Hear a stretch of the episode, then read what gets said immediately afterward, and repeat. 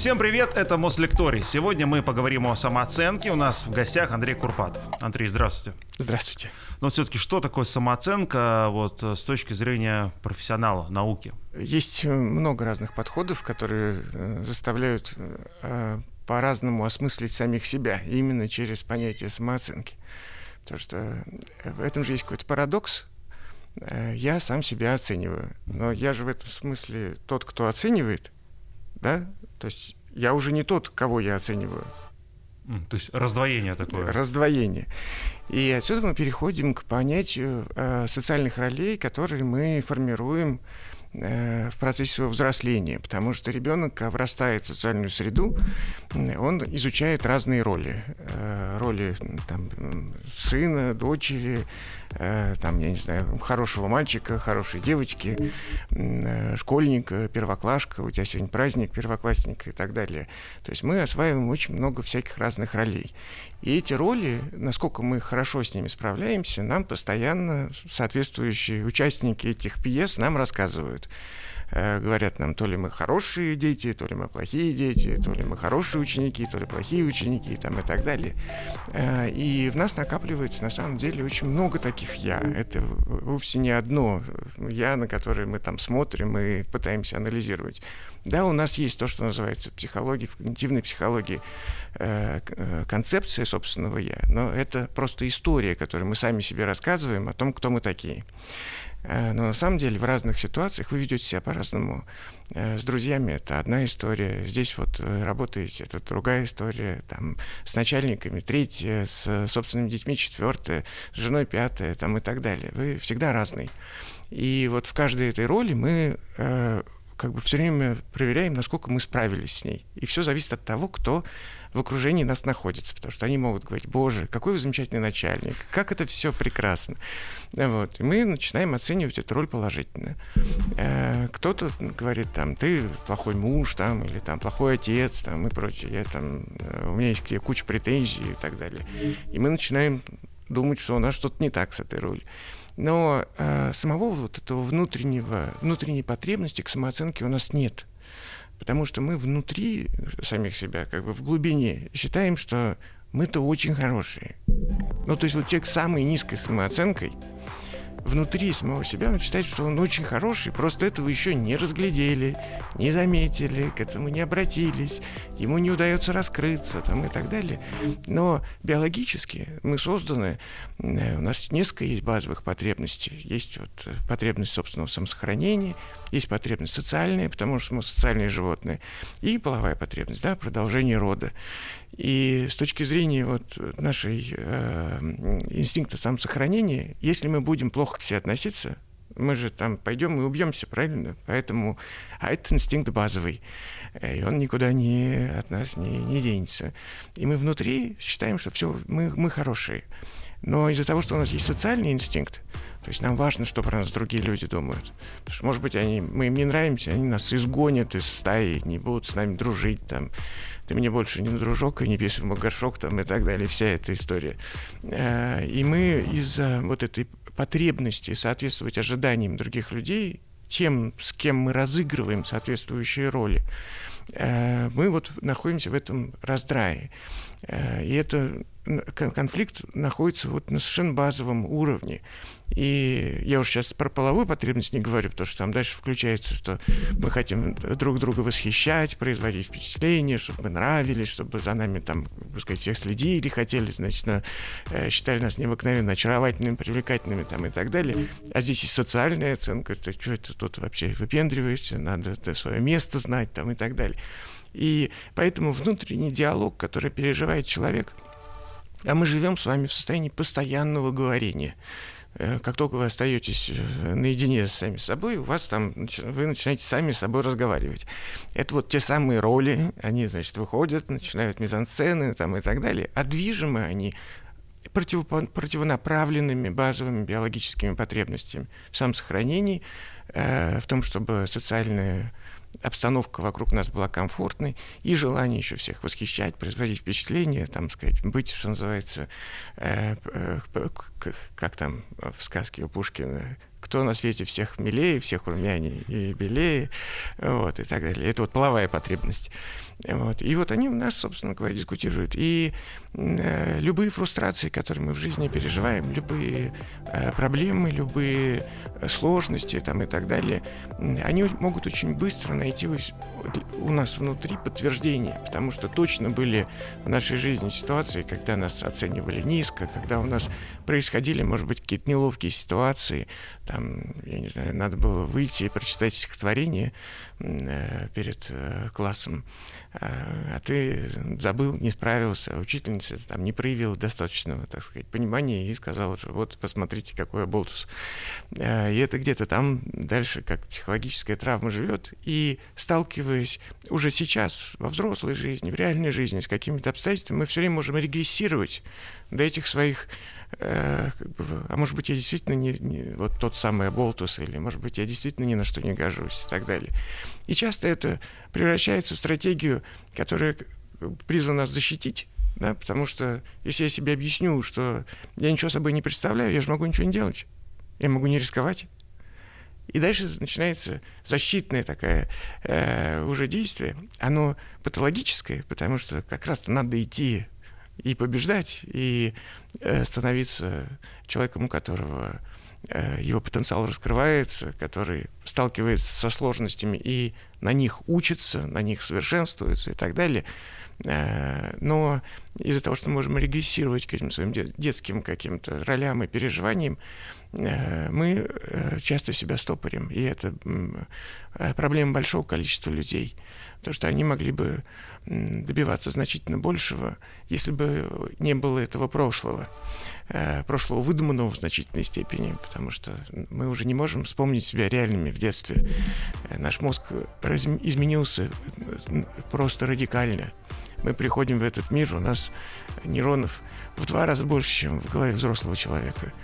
Э, они умирают, пока мы растем, а связи между ними разрастаются, между теми, кто выжил, да, из, из этих половин, то есть почти там 160-170 миллиардов э, нейронов у нас в детстве и меньше 100 э, во взрослом возрасте, но это связей больше. И вот мы пытаемся своим взрослым мозгом, совсем другим, он вообще просто ну, как бы день и ночь, пытаемся вспомнить свое детство. А, и, конечно, мы приписываем себе там переживания, травмы, которых, ну, они, может, и были, но они не были точно настолько драматичными, потому что пока не выросла э, переживалка такая взрослая для того, чтобы так это э, произвести. Вот. И мы вот, но можем регрессировать к этим как к защитным механизмам. И часто низкая самооценка — это защитный механизм от самореализации, от самоактуализации, от задач, которые на самом деле перед нами стоят как вызов. Не случайно во многих направлениях психологии, э, там у Юнга, там и э, у Маслоу, которого все там хорошо знают по пирамиде, э, их основной тезис состоял в том, что мы должны пройти путь героя, да, преодолевая сложности, становиться, ну, как сейчас принято говорить, крутыми, вот, но на самом деле становиться людьми, потому что мы людьми не рождаемся, мы рождаемся биологическими объектами. А вот стать людьми — это путь, и его можно добиться, пройти только через сталкиваясь с неприятностями, со сложностями и возрастая над ними внутренне. А нет э, конфликта в самом э, слове, если это самооценка, но вот вы говорите о том, что это все-таки не самооценка, а оценка а, нас ну, другими людьми. Почему она все-таки самооценка? Ну, это на самом деле базовая проблема. Я ее вот здесь описываю в своей красной таблетке. Мне кажется, что это очень важно, чтобы каждый человек понимал. Э, у нас с вами мозг, и сознание. Это э, ну, в примитивном таком совсем понимании можно использовать компьютерную метафору. Да, у нас есть жесткий диск угу. и есть программа. Вот сознание — это программа. И на самом деле наше поведение, и это доказано в экспериментах в свое время, Бенджамин Либет доказал это э, в, в таком очень как бы простом эксперименте, а сейчас на это уже есть э, подтверждение с помощью всех современных методов исследования мозга. На самом деле решение наше вызревает в мозге до того, как мы его осознали. И задача сознания, она просто как бы вписать сформированные уже в нас внутренние решения, отношения, эмоциональное состояние и так далее в наше представление о себе. Почему вот я решил так поступить? И вот я себе отвечаю, я решил так поступить, потому что я ответственный человек. Но на самом деле какие-то обстоятельства подействовали на меня, мозг на них среагировал, принял решение, что вы будете действовать следующим образом, а потом сознание просто как английская королева пришла и, значит, осенила это своим, э, ну уже сейчас английский король, бог с ними со всеми, э, осенила, значит, э, ваше решение. Поэтому, э, собственно, почему мы должны понимать психологию, изучать психологию? Потому что, э, на самом деле, э, если мы хотим в себе разобраться, если мы хотим э, соответствовать самим себе, мы должны понимать, что наше сознание, оно выполняет всегда роль объяснительную, а мы — это то, что глубже нас, то, что находится э, как э, суммарная такая матрица всей нашей Э, деятельности, наших жизненных ситуаций, наших переживаний, наших потребностей там, и так далее. И вот эту внутреннюю часть э, очень важно понять. И, собственно говоря, с этого начиналась э, психотерапия. Э, потому что Фрейд, он же что сказал? Давайте там вот внутрь заглянем, в бессознательное, там должны разбираться. Ну, у него, конечно, был очень узкий подход, и с тех пор, э, и он на самом деле очень недолго просуществовал, потому что это называют учениками там Адлера, Юнга там, и так далее, и никакими учениками не были, они просто были такими же врачами, два года побыли, побыли в кружке, и потом каждый пошел развивать свое направление, э, подразумевая другие внутренние потребности, а вовсе не сексуальную, как э, Фрейд изначально, собственно говоря, требовал. Вот. Но в любом случае вот это обращение к нам внутренним, э, но там нету сознания, то есть там нету «я», Потому что я — это конструкция, которую мы уже создаем, и есть даже конкретный возраст, когда это происходит. Это так называемый кризис трех лет. Лев Семенович Выгодский э, его прекрасно описывает, наш самый блистательный э, с мировой славой исследователь, э, еще в там, 20-х, 30-х годах описал вот этот кризис трех лет. И мы именно в три года начинаем осознавать что наше желание — это как бы наше желание. До этого у нас не было границы. Мы как бы считали, что вот весь мир, он вокруг нас крутится. А потом тут вот мы как-то осознали собственное «я» и стали с своими родителями или воспитателями выяснять отношения. Мы скандалить, мы так не будем, мне не нравится, не хочу. Так называемый негативизм, э, характерный для кризиса трех лет. И наше «я» начинает уже формироваться как представление о себе. И дальше нам дают множество инструкций значит, хорошие дети поступают так-то, ты нехороший ребенок, потому что ты то-то. Мы все своим еще детским мозгом пытаемся как-то осмыслить, с этим очень не согласны, если это отрицательные реакции, и э, с удовольствием принимаем положительные реакции, и это нас как бы стимулирует, является положительным подкреплением. Вот. Но в любом случае это уже фикция. Э, и э, это ну, э, основная проблема вообще философская, даже не психологическая. То, что когда мы любую, любой свой субъективный опыт пытаемся как-то осмыслить, мы уже же смотрим на него со стороны, и мы уже, это уже не наш субъективный опыт, а расщепленный субъективный опыт. И дальше мы его можем вложить в разные э, паттерны, схемы, э, теоретические объяснения там, и так далее. А самих себя-то схватить сложно. Только святый, святой человек, он как бы целостен внутренне. И в значительной степени наш внутренний рост как раз состоит в том, чтобы потерять самооценку. Не сделать ее какой-то замечательной, распрекрасной, а потерять ее, потому что у тебя внутри нет расщепленности, ты целостный, у тебя все гармонично. И в этот момент какая самооценка? Что, зачем тебе самооценка? И все это просто отпадает. Но для этого надо пройти, конечно, большой путь. Ну, вот вы говорите потерять, э, то есть я понимаю, что высокая самооценка это не самоцель э, развития человека личности, и это не есть хорошо.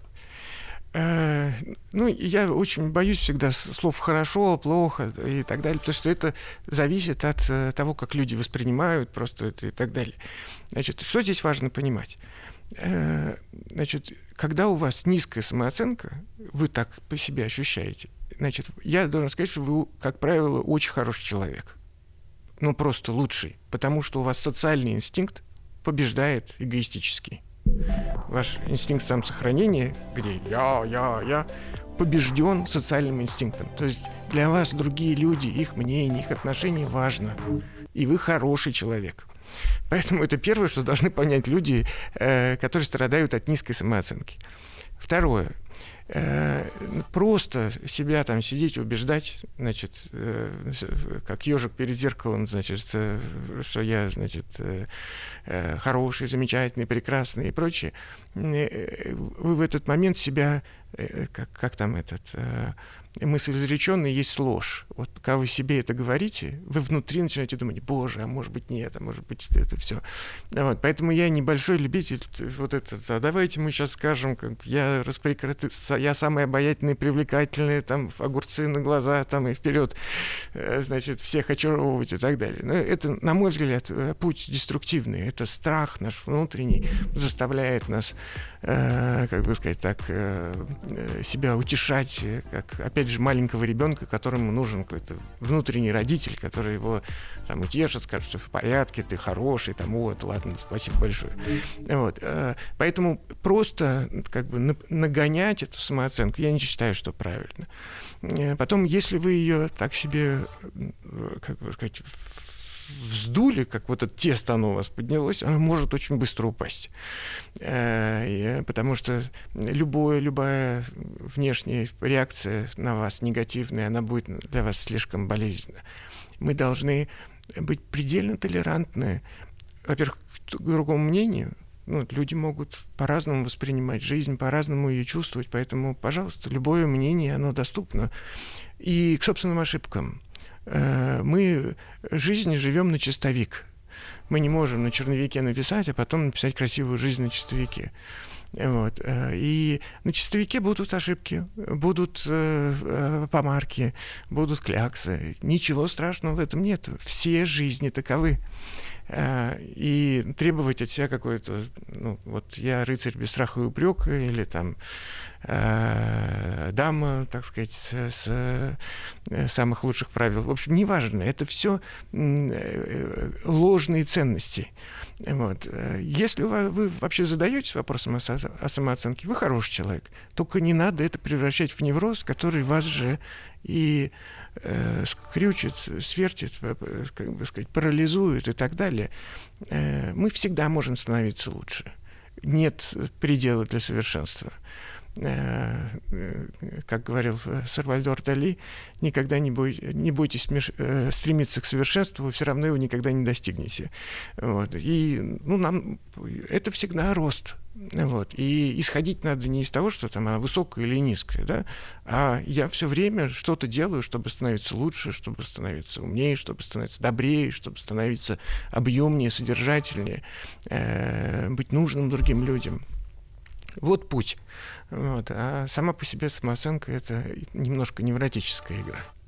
А, как я понял, в три года да, она начинает формироваться у ребенка. А что максимальным образом влияет на формирование? Ну, в три года начинается формироваться концепция собственного «я». А, разные психологи рассматривают, э, что наше самоощущение начинает формироваться еще в утробе матери. Э, и, условно говоря, если мама переживает там стресс, бесконечное там, напряжение, там, дискомфорт и прочее, прочее, наша с вами внутренняя среда, мы же с мамой объединены не просто, мы же там не квартируем, у нас единая, по сути дела, э, система связи и э, кровоток. Если мама находится в стрессе, у нее выделяется кортизол, там и все эти, и это влияет на нашу психику, создает вот чувство тревоги и беспокойства. Вот. Потом мы рождаемся. Само по себе мероприятие для ребенка крайне о, травматично, ужасно. Там за, за, за, закручивают и проталкивают. Ужас, катастрофа. Он при, приходит в мир, лежал там, хорошо было, тихо, его выкинули.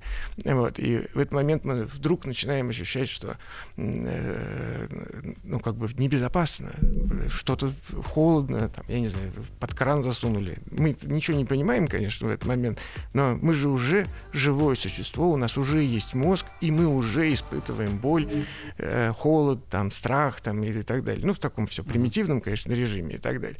И, э, к сожалению, вот на этих начальных фазах, если дети не получают ощущения, вот я когда рождался, детей сразу забирали у, у роженец и относили в отдельную значит, палату, и потом привозили только на кормление. А вот когда я уже проходил обучение, я поступил в 91 году, э, у нас были новые веяния. Это сейчас звучит смешно, но новые веяния. Младенцев не забирают у матерей считается, что надо сразу им положить, значит, э, э, ребенка маме на животик, чтобы он, значит, вот прополз и так далее. Затем что это за ну, магия? Ну, какая ерунда. Ну, отнесли его в палату, ну, там, принесут, потом покормят, заберут обратно. Он все равно не соображает ничего. А магия состоит в том, что ребенка оторвали, да, создали ощущение угрозы его существованию. А потом приложили к маме. Он почувствовал снова биение ее сердца и решил, произошло что-то ужасное, но как бы есть э, опора какая-то, что-то мне знакомое. Вот. И, но, э, к сожалению, вот таки, такие э, формы э, воспитания было, и у нас целое поколение выросли вот с этим чувством какой-то, ну, там, не, как будто бы в существовании есть какой-то риск, что-то может такое случиться, что как бы и дальше надо будет просто неизвестно, что делать, потому что ужас, ужас, ужас, ужас. Вот, и мы, э, советские люди, я считаю себя советским человеком, я там пионер, комсомолец, я все выполнил, все задачи. Э, э, все-таки в этом поколении очень э, такая внутренний стержень, э, ответственность, вот такое себя нужно было постоянно преодолевать. Если работа, то надо. Что значит удовольствие от работы? Вообще работать, ну, все это почему? Надо, потому что там и так далее. Что нас воспитывали сразу вот с этим ощущением какого-то риска существования, и нужно вот как бы собраться всем и всеми силами, значит, бороться за жизнь. Вот. Э, более молодые поколения, э, их счастье состоит в том, что у них вот этой экзистенциального ужаса перед тем, что может с собой что-то радикальное случиться, нет. Э, и мы в этом смысле немножко нам трудно друг друга понимать. Потому что тут такие люди-цветы, их сразу положили на грудь, они сразу, значит, это все, и их мир принял. Нам мир сказал, знаете, вы подождите пока там, посидите, когда нужно, позовут. да. Вот, поэтому э, начинается формироваться еще в, в, э, в, в самом начальном периоде. Ну и дальше э, ну, есть классические фазы. Это три года, это э, все очень похоже на школу. Это 6-7 лет, следующий э, кризисный период. Следующий кризисный период это 10-11 лет. Э, и следующий уже пубертат, и дальше уже э, начинается совсем другая пьеса с еще огромным количеством всяких разных э, травм, переживаний там, и так далее, пока мы, наконец, э, к 30 годам не успокоимся. Вот 30 лет у нас взросление, оно такое, да, э, это до 30 лет, по сути дела. Потом мы так ну, оборачиваемся, где мы, что происходит, где, что это было, зачем я живу, куда я иду, там и так далее. Вот эти вопросы, так сказать, поднимаются с новой силой. Ну, то есть э, к 30 годам э, некий уровень э, самооценки у вас где-то фиксируется, и вы с ним идете уже до конца жизни, или это тоже может э, меняться? Э, ну, как я сказал, самооценка очень будет зависеть от внешних обстоятельств, от внешних условий. И вам ее в любой момент могут, так сказать, э, э, дать по ней по сапатке, что называется, вашей самооценки, потому что это реакция других людей на меня. Да, вот если на меня плохая реакция, я чувствую себя все равно э, каким-то психологически травмированным там и так далее. Я просто говорю, что как человек мы проходим путь становления от вот этого комка э, живого, который появляется на свет, до человека 30-летнего возраста, который сначала движем вот просто как бы, силой жизни. Да?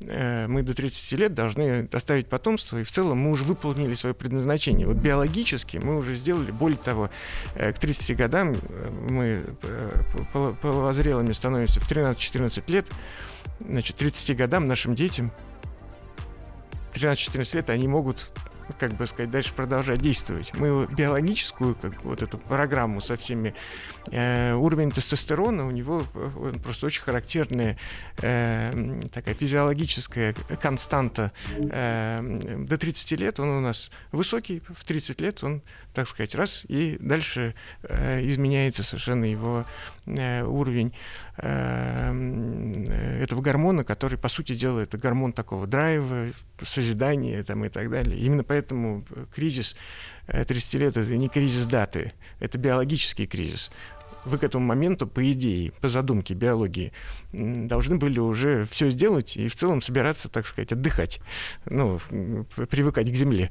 Вот, поэтому а мы тут решили себе еще одну жизнь организовать, потом еще одну жизнь организовать и так далее. Э, и здесь уже э, это не вопрос формирования чего-то, это скорее вопрос обретения себя в жизни, научиться получать от жизни радость, удовольствие. Потому что до этого ты про это особенно не думаешь. Ну, это все какие-то странные идеи. Э, ценить ну, отношения с другими людьми, ценить там, своих детей, своих родителей там, и так далее. Это уже другой э, модус существования.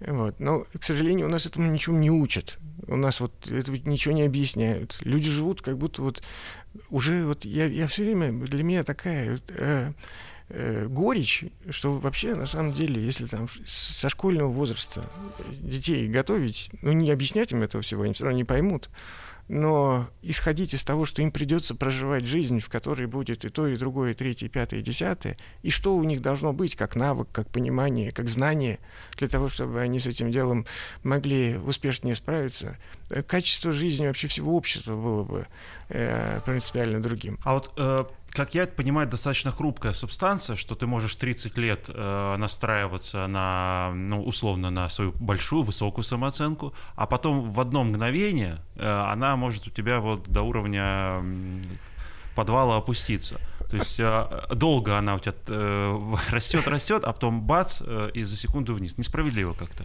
Ну, я бы не говорил, что она растет, она скорее как бы... Укрепляется или как правильно Прям а, а, преодолевается. Mm-hmm. Преодолевается собственная э, уязвимость. Но почему она зыбкая такая? Ну, потому что уязвимость, наше базовое состояние. Мы приходим в мир э, слабыми, мы э, э, ну, к 30 годам больше половину жизни находились в зависимом положении от других людей – если мы хотели что-то получить, мы должны были заслужить это, получить одобрение там, и так далее. Э, у нас очень долгое детство. Э, и в рамках этого детства мы все время находимся в подчиненной позиции. Нас всегда оценивают. И, соответственно, это постоянное преодоление собственной э, вот, второсортности, что ли. Это постоянное Ганс Христиан Андерсен один из самых гениальных Сказочник. сказочников. Да. Гадкий утенок — это то, что, через что проходит каждый человек. Но просто осознать в какое-то время, э, что ты просто должен был быть утенком для того, чтобы гадким, для того, чтобы превратиться в лебедя, это отдельная как задача, которая стоит перед каждым. Ну, а в, хотя бы в теории можно этого избежать, то есть огородить вот этого ребенка, э, когда он э, в 16 лет чего-то все время просит, находится в уязвимости, то есть э, можно ли так воспитать личность, оберегая от всего, чтобы к 30 годам он не чувствовал, что он всю жизнь чего-то просил? Или это только в теории может быть? Я думаю, что мы таким образом э, воспитаем изнеженного, социально безответственного субъекта. Вот. Мы воспитывать детей должны достаточно строго, потому что это мы им помогаем таким образом. Ребенку надо сформировать мозг его собственный. И э, ему это сложно. То есть он еще ну, как бы не, не умеет не то, что на физическом уровне что-то делать, не, на, не то, что на уровне знаний чего-то не знает. У него сам мозг еще представляет собой суету и безобразие. Вот. И поэтому режим, э, выполнение всех необходимых требований там, и так далее, они структурируют жизнь ребенка, позволяют ему а, пройти этот период, пока его мозг не превратится в машину, которая будет работать на него. если вы его сразу ребенка начнете баловать, на все отпустите, и там позволите там все что угодно делать, э, у него просто мозг будет не единой системой, которая способна решать жизненные задачи, а вот набором каких-то Э, отдельных нейронных сетей, которые друг с другом будут находиться э, все время в ненужном беспокойстве. Вот, поэтому э, я не являюсь сторонником э, такого. Э, все время, вот, в свое время, я не знаю сейчас, это как э, говорят про это, нет, что вот японская система воспитания, там, значит, дети могут делать все, что угодно. Детям можно делать все, что угодно в японской системе до трех лет. Там вариантов немного, что пока, можно делать. Пока у них, э, как бы сказать, я не сформировался. После того, как у них я возникла, их ставят в такую жесткую систему дисциплинирования. Она даже, ну, я считаю, с перебором, э, но их строят, ставят совершенно жесткую э, систему. А у нас некоторые мамы говорят, я вот по, по японской системе ребенку там, и, и 5 лет, и 10 лет э, делает, что хочет. Потом мама прибегает, к ребенку 16, он сидит в компьютерных играх, вообще из них не вылезает, всех шлет на три буквы, говорит, что он не пойдет никуда учиться. И так. Она говорит, что же мне делать? Ну, уже как бы все, мозг сформировался до состояния, когда он единственное, что может, это реагировать на компьютерную игру или на социальные сети и так далее. И больше вы ничего не можете от этого ребенка, так сказать, заполучить. Все, проехали. Вот. А так с трех лет появилась у него личность. Все, встали, строй, и строим, идем, формируем никаких этих Э, аудиовизуального контента. Это мешает аудиосказки, книжки, школа, авторитет учителя. Значит, вот что нужно ребенку. Он в этот момент будет, так сказать, понимать, э, что от него ожидается, соответствовать этим ожиданиям и очень довольным быть. Он не несчастным будет, он довольным будет. Это он несчастный, когда э, не знает, что он хочет, когда там это все хочет, ему не дают и так далее. Самооценка, да, она вот под воздействием э, внешних эм, факторов будет у людей, например, в каком-то ну, в вакууме, условно говоря, развиваться одинаково, например, э, если внешний фактор будет одинаково действовать на двух разных людей. А, и еще интересно, мужчина и женщина, насколько вот мы отличаемся с женщинами в плане это самооценки. Ну, мы вообще сильно друг от друга отличаемся. Я имею в виду сейчас людей каждого в отдельности. Э, ну, потому что э, вы представьте, какое количество нейронных связей определяет наше с вами бытие. Да? Это, э, как я уже сказал, порядка 100 миллиардов нейронов, каждый из которых может создавать до 10 тысяч сочленений с другими нейронами. Это математическая вероятность э, становится просто космической. Мы очень сильно друг от друга отличаемся. При этом у нас есть общие принципы организации мозга, и нашей психики, нашей психобиологии и так далее. Вот. Но при этом мы, конечно, очень разные. И поэтому даже в одной семье э, два ребенка рождаются, они могут совсем разные жизни прожить, э, потому что они действительно биологически разные. Поэтому отличия у нас друг друг, между друг другом генетические, э, разные, и в, в одних и тех же условиях мы получим разных людей. Поэтому Э, различия, конечно, э, есть. И э, вот сказать, что мы можем как-то человека изолировать из среды и посмотреть на то, что, что бы его было с его самооценкой, если бы этой среды не было, у него бы вообще ничего не было. Потому что человек вырастает в социальную среду, тренируется в социальной среде – развивает свои навыки в социальной среде, среде. Язык получает в социальной среде, общение получает в социальной среде, знания, опыт и так далее, и так далее. Вот. И эта социальная среда, она как бы всегда на него же отвечает. Ну, то есть он что-то сделал, среда ответила, он сделал, ответил, он корректируется. Вот. И, и этот процесс ну, постоянный. И поэтому э, самой по себе у нас нет самооценки. Там, конечно, есть люди более решительные, более там, боевитые, есть люди менее решительные, но мы здесь уже говорим про уровень тревожности, уровень беспокойства. Он не связан с самооценкой. Человек может сказать, что это проблема с самооценкой, а на самом деле у него уровень тревоги больше. То есть он боится сделать что-то, и говорит, ну это у меня самооценка низкая, я вот считаю, что у меня не получится. Но он же изначально это тревога, как мы с вами говорили-то. Угу. Состояние рождается до сознательной оценки. Вот я, я новое что-то там, много людей там и так далее. Но я начинаю тревожиться. Дальше, как объяснить себе, почему я это не делаю? Ну, у меня самооценка низкая. Все, спасибо, до свидания. Вот мы с вами с этого начали разговор. И вот, защитная такая история. Значит, в отношении мужчин и женщин, э, конечно, есть э, дополнительная сложность. Значит, э, ну, много аспектов. Я только про два скажу. Значит, первое это то, что мужчины любят глазами. То есть для мужчин очень важна внешность. И, соответственно, существуют постоянные идеалы красоты. Для женщины в мужчине, ну, внешность, конечно, имеет значение, но если он дурак и, и э, подонок, ну, ей вообще не... Вот. А э, куча мужчин, к сожалению, так сказать, падки на э, женщин с низким интеллектом, не лучшими человеческими качествами, но при этом э, необыкновенно физически привлекательными. Вот. Э, поэтому э, для женщины важно соответствовать стандартам красоты, которые транслируются в обществе, которые усваивают молодые люди и постоянно оценивают женщин на предмет их физической привлекательности. А это та область, в которой э, ну, можно что-то предпринимать. И если посмотреть какие-то социальные сети, то там хирурги соответствующие превратили огромное количество э, э, значит, женщин в одинаковых кукол Барби, чтобы соответствовать этому стандарту. Вот, поэтому первое отличие это то, что э, в, для женщины она все время вынуждена переживать по поводу своей внешности из-за вот этой психобиологической нашей и культуральной уже последующем особенности.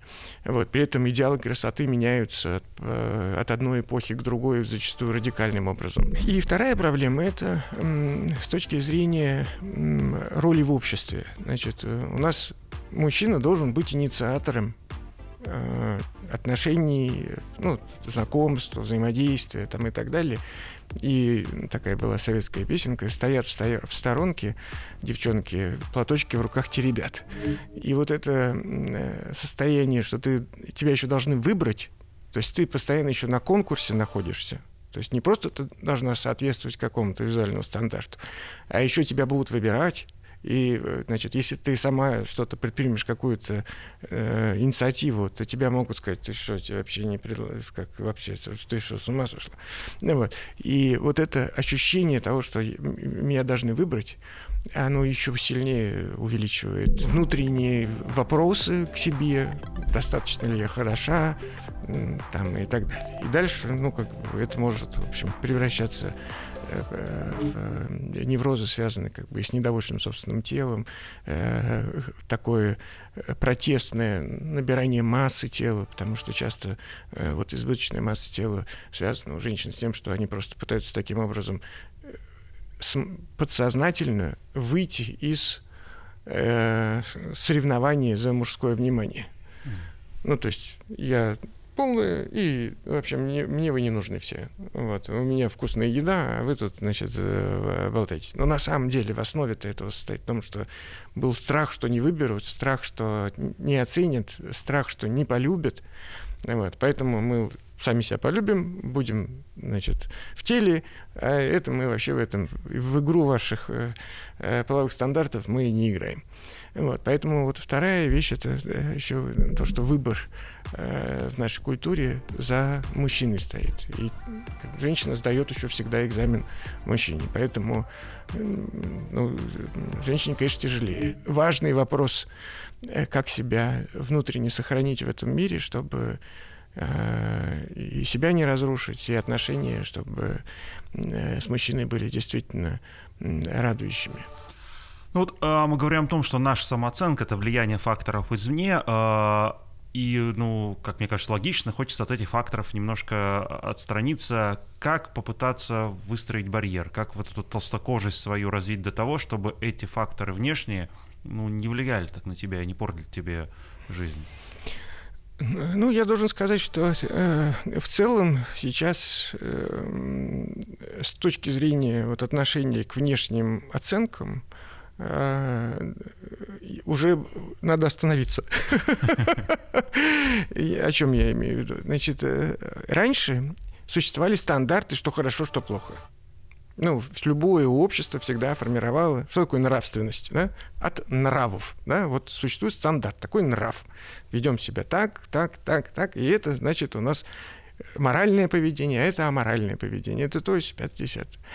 Э, значит, с разрушением иерархического общества, патриархального общества, то, что мы переживаем в общем, на протяжении второй половины 20 века, иерархическая структура обрушается.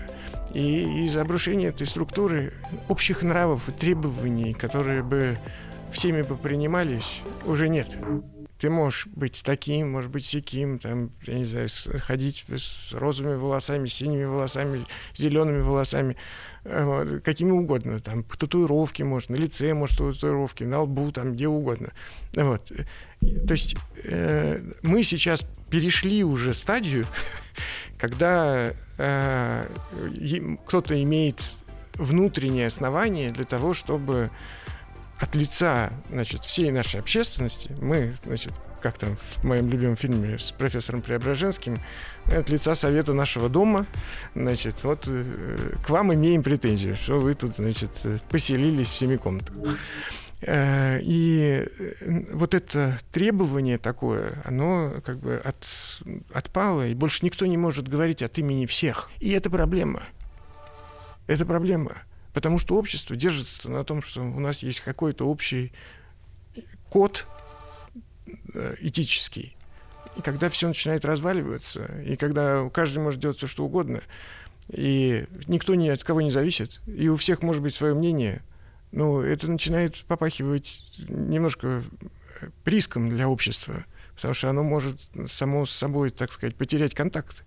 Вот, поэтому э, я небольшой сторонник того, чтобы а давайте сейчас мы вообще полностью от, от, изолируемся от оценок других людей и вот сами в себе, значит, утвердимся и будем плевать на всех с высокой колокольни. Э, мне кажется, не, не, э, стратегия не самая правильная. Значит, наша задача э, значит, просто понимать, что другие люди могут по-разному к нам относиться это их, собственно говоря, дело, их, э, э, их решение там, и так далее. Если вы понимаете, что вы имеете ценность, что вы э, умный, добрый и хороший человек, э, и кто-то к вам плохо относится, ну, чья это проблема? Ну, того человека, судя по Ну, потому что у него не мыслям. будет э, рядом доброго, умного, хорошего человека. Он будет, видимо, в мире идиотов, э, э подлецов, он хочет, он, да слава тебе, Господи, насладись просто, получи по полной программе э, то, что выбрал. Вот, поэтому здесь задача, мне кажется, она не в том, чтобы противопоставлять себе общество, а принять его и дать каждому право, так сказать, на его мнение, мысли там, и так далее. Но это только одна часть вообще э, задачи. Вопрос же не только в том, что э, как э, я с конкретными людьми нахожусь. Вопрос, а сам, со мной это что такое не так, что я считаю себя хорошим, считаю себя ну, там, потенциально талантливым там, и, и так далее, и так далее, не, не способен это превратить во что-то, что видно другим людям. Это же вопрос к себе – и если я способен это сделать и дать это другим людям, ну, нет вопросов. А если я не способен, ну, как бы, и я не нужен в этом качестве, ну, надо испугаться этого, а не того, что меня плохо оценят. Ну, вот люди зачастую э, боятся, да, пугаются того, что они э, сделают какую-то ошибку, и из-за этой ошибки, соответственно, на них э, извне ну, что-то польется, какой-то негатив. Как э, вот, воспитать в себе э, не боязнь ошибаться, как э, дать себе возможность э, эти ошибки совершать? Ну, вы и так ее будете делать всегда. Ну, мы как бы вот э, нету возможности прожить жизнь, не ошибиться. Это не... Я боюсь совершить ошибку. Бойся, не бойся, ты ошибешься. Вот просто надо понять, ты будешь ошибаться, ты и будут к тебе плохо относиться, и эти будут, и то будет, и все будет. Это жизнь. Жизнь невозможна без э, ударов, без э, вызовов, без э, сложностей. Они будут. Боишься? Бойся дальше. Будет. И как только вы принимаете, ну, как бы неизбежность ошибок, ну, вы перестаете из них делать катастрофу. Все люди ошибаются. Нету не ошибившегося.